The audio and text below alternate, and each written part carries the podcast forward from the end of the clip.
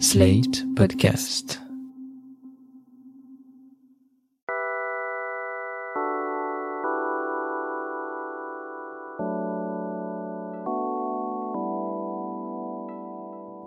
On parle peu des gens qui restent, de celles et ceux qui se suspendent à une absence, à un vide.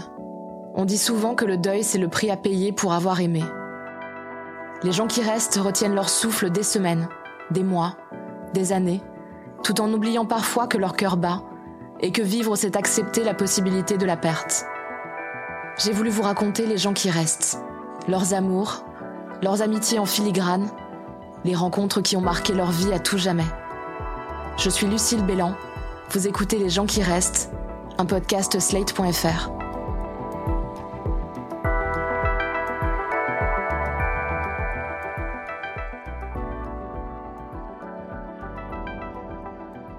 Les deuils impossibles.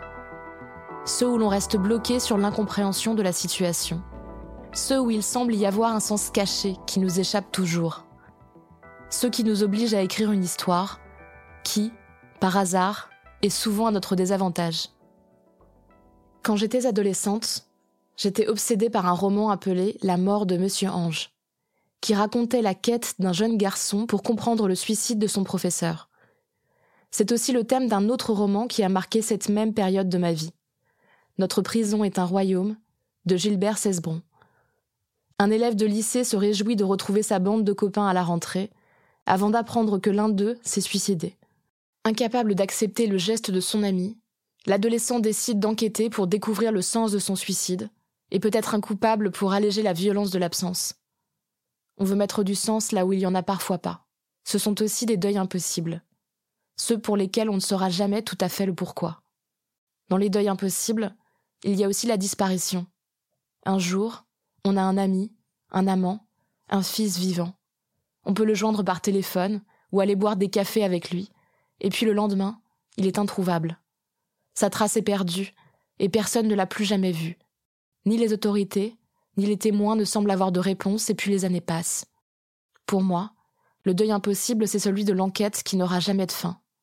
On y ressent évidemment les sentiments que traversent toutes les personnes qui vivent un deuil, mais s'ajoute aussi une quête obsessionnelle de la vérité. On veut comprendre. Alors on cherche inlassablement. Le deuil impossible est une question qui reste en suspens et prend toute la place.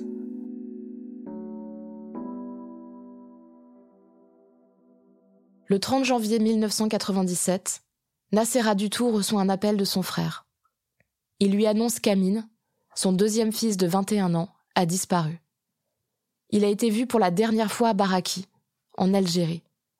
Emmené à l'issue d'un contrôle d'identité par trois hommes en costume cravate, dont on ne saura jamais s'ils étaient des agents du département algérien du renseignement et de la sécurité, ou des officiers de police.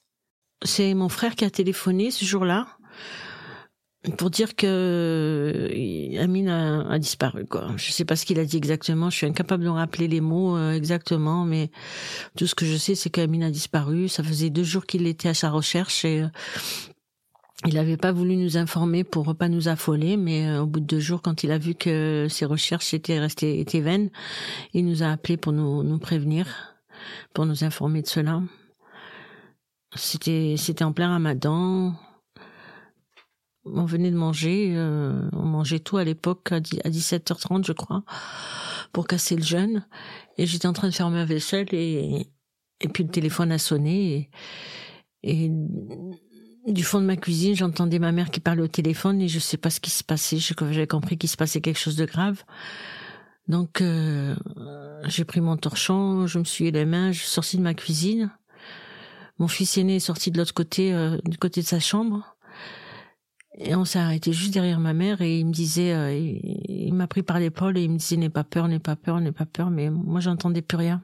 Nassera Dutour est en France et sa famille en Algérie lui assure que tout est fait pour retrouver son fils. Au bout de deux mois, elle décide de se rendre sur place pour mener l'enquête elle-même.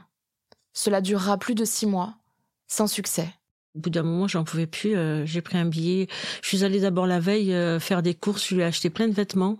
J'ai rempli une valise de vêtements parce qu'il faisait froid et je me suis dit qu'il va avoir besoin de vêtements chauds et des chaussures chaudes et tout. Et j'ai rempli une valise et j'ai pris un billet, je suis partie. On a commencé par interroger ses copains parce qu'il avait rendez-vous avec ses copains. Enfin, mes frères avaient déjà interrogé ses copains et euh, ils nous ont expliqué que qu'il était euh, descendu en bas de l'immeuble, qu'ils avaient papoté un petit peu et puis euh, comme c'était le Ramadan, lui il avait loué des, des cassettes vidéo pour regarder des films pour sa soirée Ramadan. Et donc il a il a décidé d'aller changer ses cassettes vidéo et en même temps, ils avaient décidé apparemment d'aller au marché euh, pour acheter des, des petites sucreries pour euh, pour la soirée, pour passer la soirée quoi ensemble. Et comme euh, à l'époque c'était la lutte antiterroriste, les tous les jeunes étaient ciblés, hein, tout le monde était considéré comme terroriste ou complice, toute la population. Hein. Et donc les jeunes étaient contrôlés à, à chaque coin de rue. Et donc il a, il a, ils, sont remontés tous les trois, chacun de son côté, de leur côté, pour aller chercher leur pièce d'identité. Et d'ailleurs, ma tante qui habite au-dessus de chez ma mère, euh, elle l'a rencontré dans les escaliers. Euh, elle était derrière lui et puis euh, en plaisantant, elle lui dit oh les mains. Et il a levé les mains et il dit oui oui oui justement j'allais chercher ma pièce d'identité. elle a plaisanté. Et puis ma cousine m'a dit il a pris sa pièce d'identité, il est redescendu. Et puis ses copains disent que quand ils sont descendus pour, ils l'ont attendu, attendu, attendu. Après ils ont appelé d'en bas par la fenêtre et tout ça. Et, pas d'amine. Plus d'Amine. Ça fait 24 ans maintenant. Quand elle rentre en France, Nacera Dutour est épuisée, et sous le choc de ses découvertes qui ne la rapprochent cependant pas de son fils. Je suis revenue euh, sur les genoux. Hein. Je suis revenue euh, démoralisée complètement pas seulement euh, les, informations qui diffèrent d'une information à l'autre, des choses comme ça. Heureusement que j'avais le soutien d'Amnesty International. Elle me, elle m'a rappelé, elle m'appelait, euh, la, la chercheuse à Londres m'a appelé régulièrement. Elle me donnait des pistes et tout ça. Elle, connaissait l'Algérie mieux que moi. Ça me remontait un peu le moral, mais de l'autre côté, mais du côté algérien, c'était horrible ce que je pouvais entendre. Oui, oui, bien sûr, on torture. Ah, oui, bien sûr qu'on torture. Et pourquoi vous torturez? Ben on torture parce qu'il faut bien avoir des aveux. Hein. Il faut bien qu'ils avouent. Ben oui, mais s'ils ont rien à avouer, il m'a dit, ça c'est un policier, hein, de la brigade antiterroriste.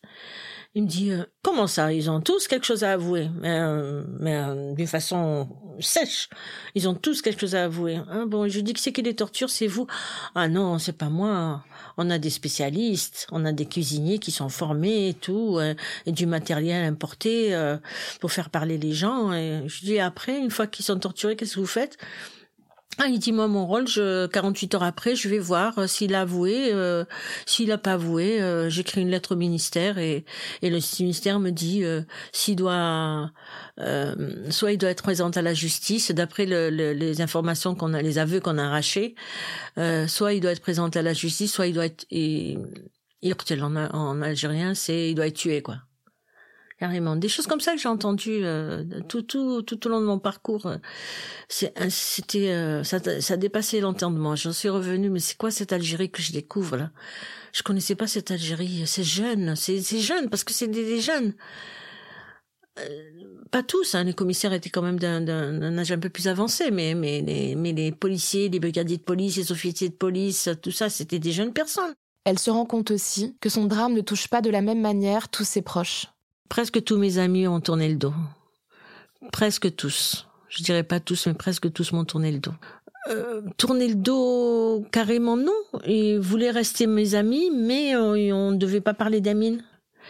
Et euh, voilà, ils baissaient les yeux à chaque fois qu'on parlait d'Amine. Moi, j'allais les voir pour qu'ils m'aident à, retrouver mon fils, mais ça baissait les yeux, ça détournait la conversation et tout ça. Et puis plus tard, j'ai compris quoi parce que s'il a été enlevé, c'est qu'il a fait quelque chose. Donc, euh, ça fait quelque chose. Bon, mais, voilà, je sais pas si s'il pense comme ça qu'il le mérite ou je sais pas. Mais en tout cas, ça, ça a détourné tout de suite le regard. Euh. Depuis 24 ans, elle rêve régulièrement d'Amine. Quand je suis revenue d'Algérie, euh, les six mois et demi après, là, j'ai, j'ai sombré dans la dépression. Euh, donc je suis allée voir chez le médecin. Bien sûr, comme tous les médecins, ils m'ont rempli de euh, un gros sac de médicaments d'antidépresseurs. Donc je passais mon temps à dormir et puis je voulais pas me lever. De toute façon, je voulais pas me lever. Je voulais rester dans le noir. Je voulais pas. J'ai décroché le téléphone. J'avais le téléphone dans ma chambre et le téléphone dans le salon. J'ai décroché le téléphone et je voulais plus rien entendre. Je voulais pas me lever de toute façon.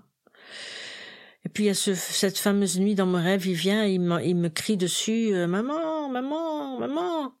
Et je me réveille. Dans le rêve, je me réveille, mais je sais pas dans la réalité. Dans le rêve, je me réveille, je dormais, et dans le rêve, je me réveille, et je le vois en face de moi, là, comme ça. Je me rappelle encore du rêve, avec il avait une chemise bleue, un jean, et il me dit, euh, maman, je suis, je suis là. Je suis là, je te dis que je suis là je le voyais en chair et en os, quoi, en face de moi, quoi. Et puis j'essayais de l'attraper, mais, mes mains étaient dans le vide, comme ça. Il était là devant moi, mais mes mains étaient dans le vide. Mais tu es où? Mais tu es où? Je te cherche partout, tu es où? Il me dit, mais je suis là, je te dis que je suis là. Il me criait dessus, je suis là. Et puis je me suis réveillée comme ça. Je suis sursautée. J'étais mal, j'étais mal. Ah, j'étais mal. Donc j'ai pris, euh, je me suis levée, de 5 heures du matin, comme ça. J'ai pris le sac de médicaments, je l'ai foutu à la poubelle. J'ai pris ma douche, je suis allée prendre un café et il faut que je, c'est un signe, il est là. Il faut que je me, il faut que je me lève, il faut que je continue, il faut pas que j'arrête. Après, ça a toujours été comme ça. Des fois, je rêve quand, de lui quand il était tout petit, avec ses cheveux tout bouclés, des fois grand, des fois, ça dépend. Quand je rêve de lui, je suis malade. Je me lève le matin, je suis mal. Voilà, c'est ça. J'ai fait une conférence il y a 15 jours, euh, ce que j'ai dit, euh, parce que moi je prépare toujours un papier, mais après j'oublie de le lire. Ça vient tout seul. J'ai dit, hein, même si ça fait 24 ans, on peut pas oublier, c'est pas vrai. On peut pas. Et quand bien même on voudrait oublier, ils sont là pour nous dire on est là. Ils sont là pour nous réveiller, ils sont là sur nos épaules. Euh, et les épaules nous font mal parce que ça fait un poids, hein, les années qui s'entassent les unes sur les autres. Ah, j'ai toujours mal aux épaules. J'ai beau voir l'ostéopathe, j'ai beau prendre du doliprane, j'ai, j'ai toujours mal aux épaules, mais c'est pas grave. Je sens qu'il est là sur mes épaules et que je le porte et qu'il est toujours avec moi. Et même là, ils veulent pas nous laisser tranquilles. Même si on veut oublier, même si on veut faire le deuil, même si, même si, même si, ils sont là pour nous dire, maman, je suis là. Tu n'as pas le droit d'abandonner. Présidente et porte-parole du CFDA, collectif des familles des disparus en Algérie, Nacera Dutour veut retrouver son fils, comprendre ce qui lui est arrivé, mais aussi sensibiliser l'opinion publique algérienne sur les agissements des autorités à l'époque et la souffrance des familles de disparus. Malgré les difficultés, elle tient à son engagement. Ah, c'est ma vie. C'est devenu ma vie. Hein. J'ai eu quelques, quelques années des difficultés financières et d'ailleurs ça, ça s'est répercuté sur plein de dettes qu'on a encore aujourd'hui à payer je me débrouille comme je peux, comme je veux pour le faire, pour euh, régler tout ça, mais euh, je, souffre, je souffre, mais euh, tout le monde me conseillait, dissous l'association, dissous l'association, mes, mes camarades en France, les avocats que j'avais été voir et tout. Non, jamais, je préfère mourir. Je préfère y laisser ma vie, non, je pourrais pas. Je peux pas les laisser tomber comme ça, non. Je peux pas, c'est ce qui me tient, oui. Ce qui me tient, c'est le ce côté d'injustice, quoi, ce côté de. J'ai toujours eu un côté révolté chez moi. Hein, mon, frère euh, est, artiste peintre. Il a fait un, tableau qu'il a appelé La Révoltée, qu'il m'a offert. Et j'ai toujours été, depuis mon très jeune âge, je n'ai jamais supporté les injustices. Euh, d'ailleurs, mon père voulait que je sois avocate. Et moi, je voulais être euh, physicienne, chercheuse. Euh, j'adorais ça. Il voulait que je sois avocate.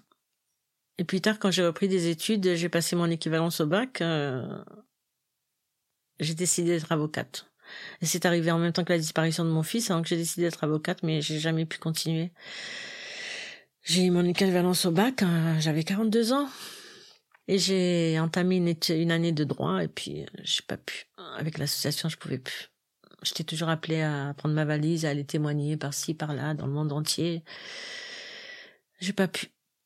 Mais bon, j'en connais aujourd'hui sur le droit autant qu'un avocat, autant qu'un juriste, autant que... je passe ma vie dans ça, donc... Euh.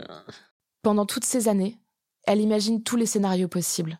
Pendant certains moments, quand j'entendais les témoignages de torture, euh, parce que j'ai pris beaucoup de témoignages de torture, je pensais toujours à lui. Dès que j'entendais témoignages de torture, c'est lui comme si c'était de lui qu'on parlait. Et j'étais dans ma, dans ma tête, je me disais, j'espère qu'il est mort, j'espère qu'il est mort, j'espère qu'il est mort, j'espère qu'il est mort. J'espère qu'il est mort. À chaque fois, je me disais ça. J'espère qu'il a pas souffert. J'espère qu'il est mort tout de suite. J'espère. Eh oui. Mais après, euh, un jour, j'ai fait une conférence C'était en 2000, une grosse conférence.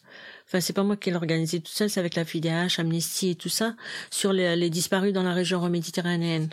C'est comme ça que j'ai créé après la Fédération euroméditerranéenne. Et donc, euh, j'étais appelée à témoigner, comme je le fais tout, comme je le fais tout le temps. Et, et pendant la pause, il y a un gars qui vient, un, un, homme, un grand et tout, qui vient, qui me prend dans ses bras comme ça, et qui se met à pleurer qui se met à pleurer, à pleurer, à pleurer, il voulait plus me lâcher. Et je comprenais pas ce qu'il avait. Moi, je savais pas qui c'était, ce, ce, bonhomme. Et après, il me dit, je suis désolée, je m'excuse. Moi, j'avais honte, quoi. Tout le monde qui nous regardait, là, comme ça se fait. Et puis, euh, il me dit, je suis désolée, mais je, je m'as fait pleurer tout le long que je t'ai entendu. J'avais l'impression de voir, d'entendre ma mère quand elle me cherchait. Ah oui, pourquoi? Et il me dit, euh, bah j'étais disparue au Maroc pendant neuf ans. Et euh, je sais que ma mère, elle m'a cherché euh, longtemps, pendant quatre ans, je crois. Et, euh, et un jour, les autorités marocaines lui ont dit, lui ont dit qu'il était mort. Ils ont même fait le repas euh, funèbre. Ils ont fait le repas funèbre, la veillée funèbre et tout ça et tout et tout. Et pour, eux, c'était fini. Quoi. Ils, ils ont dit qu'il était mort, il était mort. Et puis neuf ans plus tard, il vient frapper à la porte et il me dit quand je t'ai entendu parler, j'ai pas pu m'empêcher de penser à ma mère et j'ai pas arrêté de pleurer tout le long que tu parlais.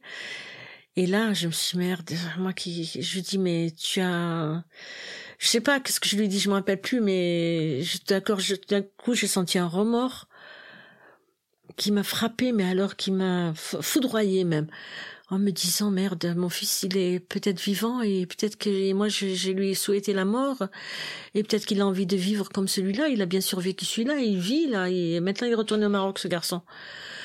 J'ai vu un remords, mais alors ça m'a fait mal tout d'un coup, euh, j'ai eu du mal à finir la conférence. C'est ça la vie d'une mère de disparue. Dans son deuil impossible, Nacera Dutour a fermé la porte à la joie, comme elle la vivait auparavant. Je n'aime plus les mariages, je n'aime plus les, à part les, mariages de famille, euh, j'y vais plus. Les soirées entre copains, copines, comme ça, euh, ça va, on oublie un petit peu, on rigole un peu, on oublie, on parle d'autre chose mais les soirées où, où on parle quand même de l'Algérie, on parle des droits de l'homme en Algérie, mais entre, entre deux, on rigole aussi. Voilà, des fois, quand je vais chez une copine, elle adore faire des soirées, donc elle met un peu de musique, on danse, mais sinon, à part ça, j'allais dans des trucs où il y a beaucoup, beaucoup de monde, où ça, ça, ça, ça, c'est de bois de partout, du bruit, truc, je supporte plus. Je préfère rester chez moi tranquille, à travailler sur mon ordinateur et, euh, à réfléchir qu'est-ce que je vais faire demain, par quoi je vais commencer, et qu'est-ce que je pourrais trouver d'autre comme idée, qu'est-ce que je pourrais d'autre pour aller titiller les autorités algériennes, tout ça, ça me fait plaisir quand je les titille. Ça fait 24 ans qu'Amine a disparu. Nassera Dutour n'a pas perdu l'espoir de le retrouver. Pour moi, il est encore vivant. Même si je me dis qu'après 24 ans, euh, dans quel état il doit être, mais euh, j'arrive pas, moi, à me mettre dans la tête que mon fils est mort bien que le président le Bouteflika à l'époque quand il est arrivé au pouvoir il nous a dit euh, que tout le monde est mort euh, le passé est mort euh, tout le monde est mort et plus personne les disparus sont pas dans mes poches je vais pas les ressusciter. Et tout ben s'ils sont morts vous donnez les corps. Donnez-nous les corps. Et depuis on se bat pour retrouver les corps s'ils sont morts. Bien que dans ma tête mon fils est vivant et qu'il va venir frapper à cette foutue porte mais je l'attends encore dans quel état, je sais pas, mais je l'attends encore.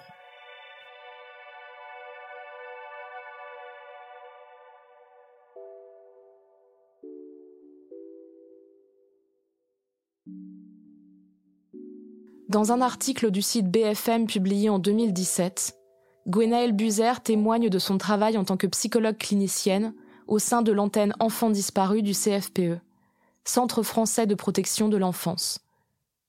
Elle explique l'état de sidération dans lequel entrent les parents d'enfants disparus. Parce qu'ils n'arrivent plus à penser totalement par eux-mêmes et sont focalisés sur la recherche, ils ne sont pas en état de demander de l'aide à un ou une psychologue. L'aide psychologique intervient dans un second temps. Je cite Quand la disparition commence à s'ancrer dans le temps, ils cherchent de l'aide à l'extérieur. L'impact du traumatisme commence à s'étioler et ils entrent dans une attente. Ils sont dans un non-savoir. Ils ne savent pas où est leur enfant, ou dans quel état psychique et physique ils se trouvent. Donc ils se retrouvent face à une palette de possibilités. Tout est imaginable, et même le pire. Gwenaël Buzer explique en quoi le deuil est impossible dans le cas de disparition longue. Je cite Les parents peuvent réagir de deux manières. Certains s'effondrent, tombent dans la dépression. Le parent se retrouve vidé, fatigué, dans l'incapacité de faire quoi que ce soit, pris dans les angoisses et la culpabilité. Et d'autres parents prennent le contre-pied, plongent dans l'action. Ils s'investissent dans les recherches, avec les médias, les autorités. Ils sont dans l'agitation, pour essayer de tout soulever, afin de ne pas penser et de ne pas tomber dans la dépression qui est latente. Fin de la citation. Pour tous, la mémoire de leur enfant est capitale. La psychologue essaye de garder le contact avec les familles sur la longueur. Les parents sont invités aussi à rejoindre des groupes de parole quand en parler avec des proches est difficile. Dans ces groupes de parole, se mélangent parents d'enfants qui viennent de disparaître et parents dont l'enfant a été retrouvé.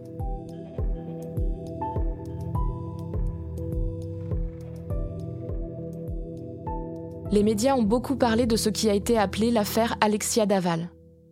Une jeune femme est portée disparue alors qu'elle était censée aller courir en forêt. Deux jours plus tard, son corps est retrouvé brûlé. Son époux, Jonathan Daval, mettra des mois à reconnaître le crime. Alexia est décédée de ses mains dans la nuit du 27 au 28 octobre 2017. Ses parents, Isabelle et Jean-Pierre Fouillot, aidés de Thomas Chagnot, signeront en 2021 le livre Alexia notre fille pour partager leur peine et raconter leur version de l'histoire. Depuis notre vie s'est arrêtée net, brutalement, comme ça, dans le drame. Nous ne vivons plus. Nous savons juste qu'un jour nous la retrouverons, que la vie est désormais pour nous une parenthèse, une simple parenthèse qui inévitablement se refermera. Et c'est ce qui nous fait tenir, car un jour nous aussi nous mourrons et nous la rejoindrons. Au moment du drame, Isabelle Fouillot et son mari tiennent un bar-restaurant. Isabelle Fouillot relate les difficultés à reprendre le chemin du travail et à se confronter à la clientèle. Si je m'étais écoutée, je ne serais jamais revenue. Il était trop difficile pour moi de recommencer comme si de rien n'était. Trop difficile de sourire, de dire bonjour, de préparer les menus, de cuisiner chaque jour pour 40 personnes qui très vite sont devenues plus de 60. Certains clients venaient pour mon omelette, qui avait fait la renommée du restaurant, mais je savais bien que d'autres se déplaçaient désormais pour une raison bien différente. Ils étaient attirés par ce que nous vivions et venaient nous voir comme si nous étions des bêtes curieuses. Les deux parents qui s'aiment tendrement depuis le premier jour avaient toujours rêvé d'une belle histoire d'amour pour leur fille. L'issue du mariage d'Alexia les a rendus incapables de se rendre à un mariage. Jean-Pierre Fouillot raconte la souffrance qu'il ressent à entendre un couple se jurer fidélité et protection. Un sentiment partagé par son épouse. Depuis la mort d'Alexia, pour Jean-Pierre comme pour moi, chaque mariage est un supplice. Pouvoir marier ma fille avait été un si beau cadeau. En plus de la souffrance d'avoir perdu une fille, Isabelle et Jean-Pierre Fouillot doivent vivre avec l'incompréhension du geste de leur beau-fils, qui a refusé jusqu'au bout de s'exprimer sur ses raisons. Le procureur reconnaît deux hypothèses valables pour le geste de Jonathan Daval, reprises dans son réquisitoire. La difficulté aujourd'hui est qu'aucune n'a été formellement validée par le juge ou les jurés. Nous savons que Jonathan a tué notre fille, mais nous ne savons toujours pas pourquoi, et nous ne le saurons certainement jamais. Nous devons vivre sans vérité. C'est insupportable. Car l'une chasse l'autre, elles se superposent, s'accumulent, s'additionnent et s'annulent. Souvent, j'ai l'impression d'être perdue, de ne plus rien savoir, de ne plus rien comprendre. Alors je me rattache à mes souvenirs qui parfois s'embrouillent et se mélangent pour tenter une nouvelle fois de tirer le fil de la vérité. Nous en avons tellement besoin.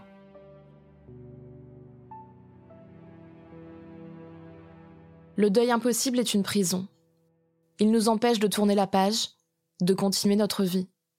Il enferme le quotidien dans un temps précis, le moment de la perte. Il nous enferme en nous, à chercher les réponses que le monde semble incapable de nous donner.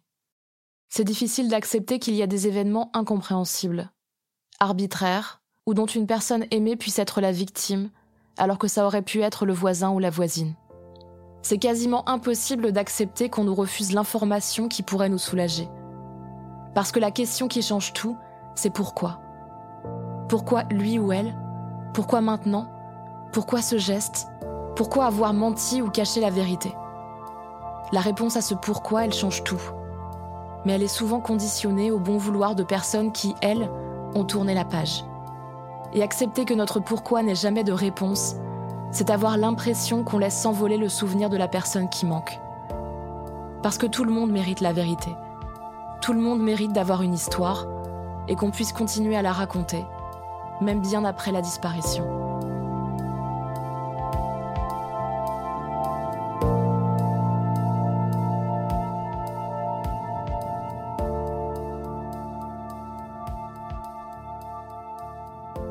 Vous venez d'écouter Les gens qui restent, un podcast de Lucille Bélan, produit et réalisé par Slate.fr sous la direction de Christophe Caron et Benjamin Septem-Ours.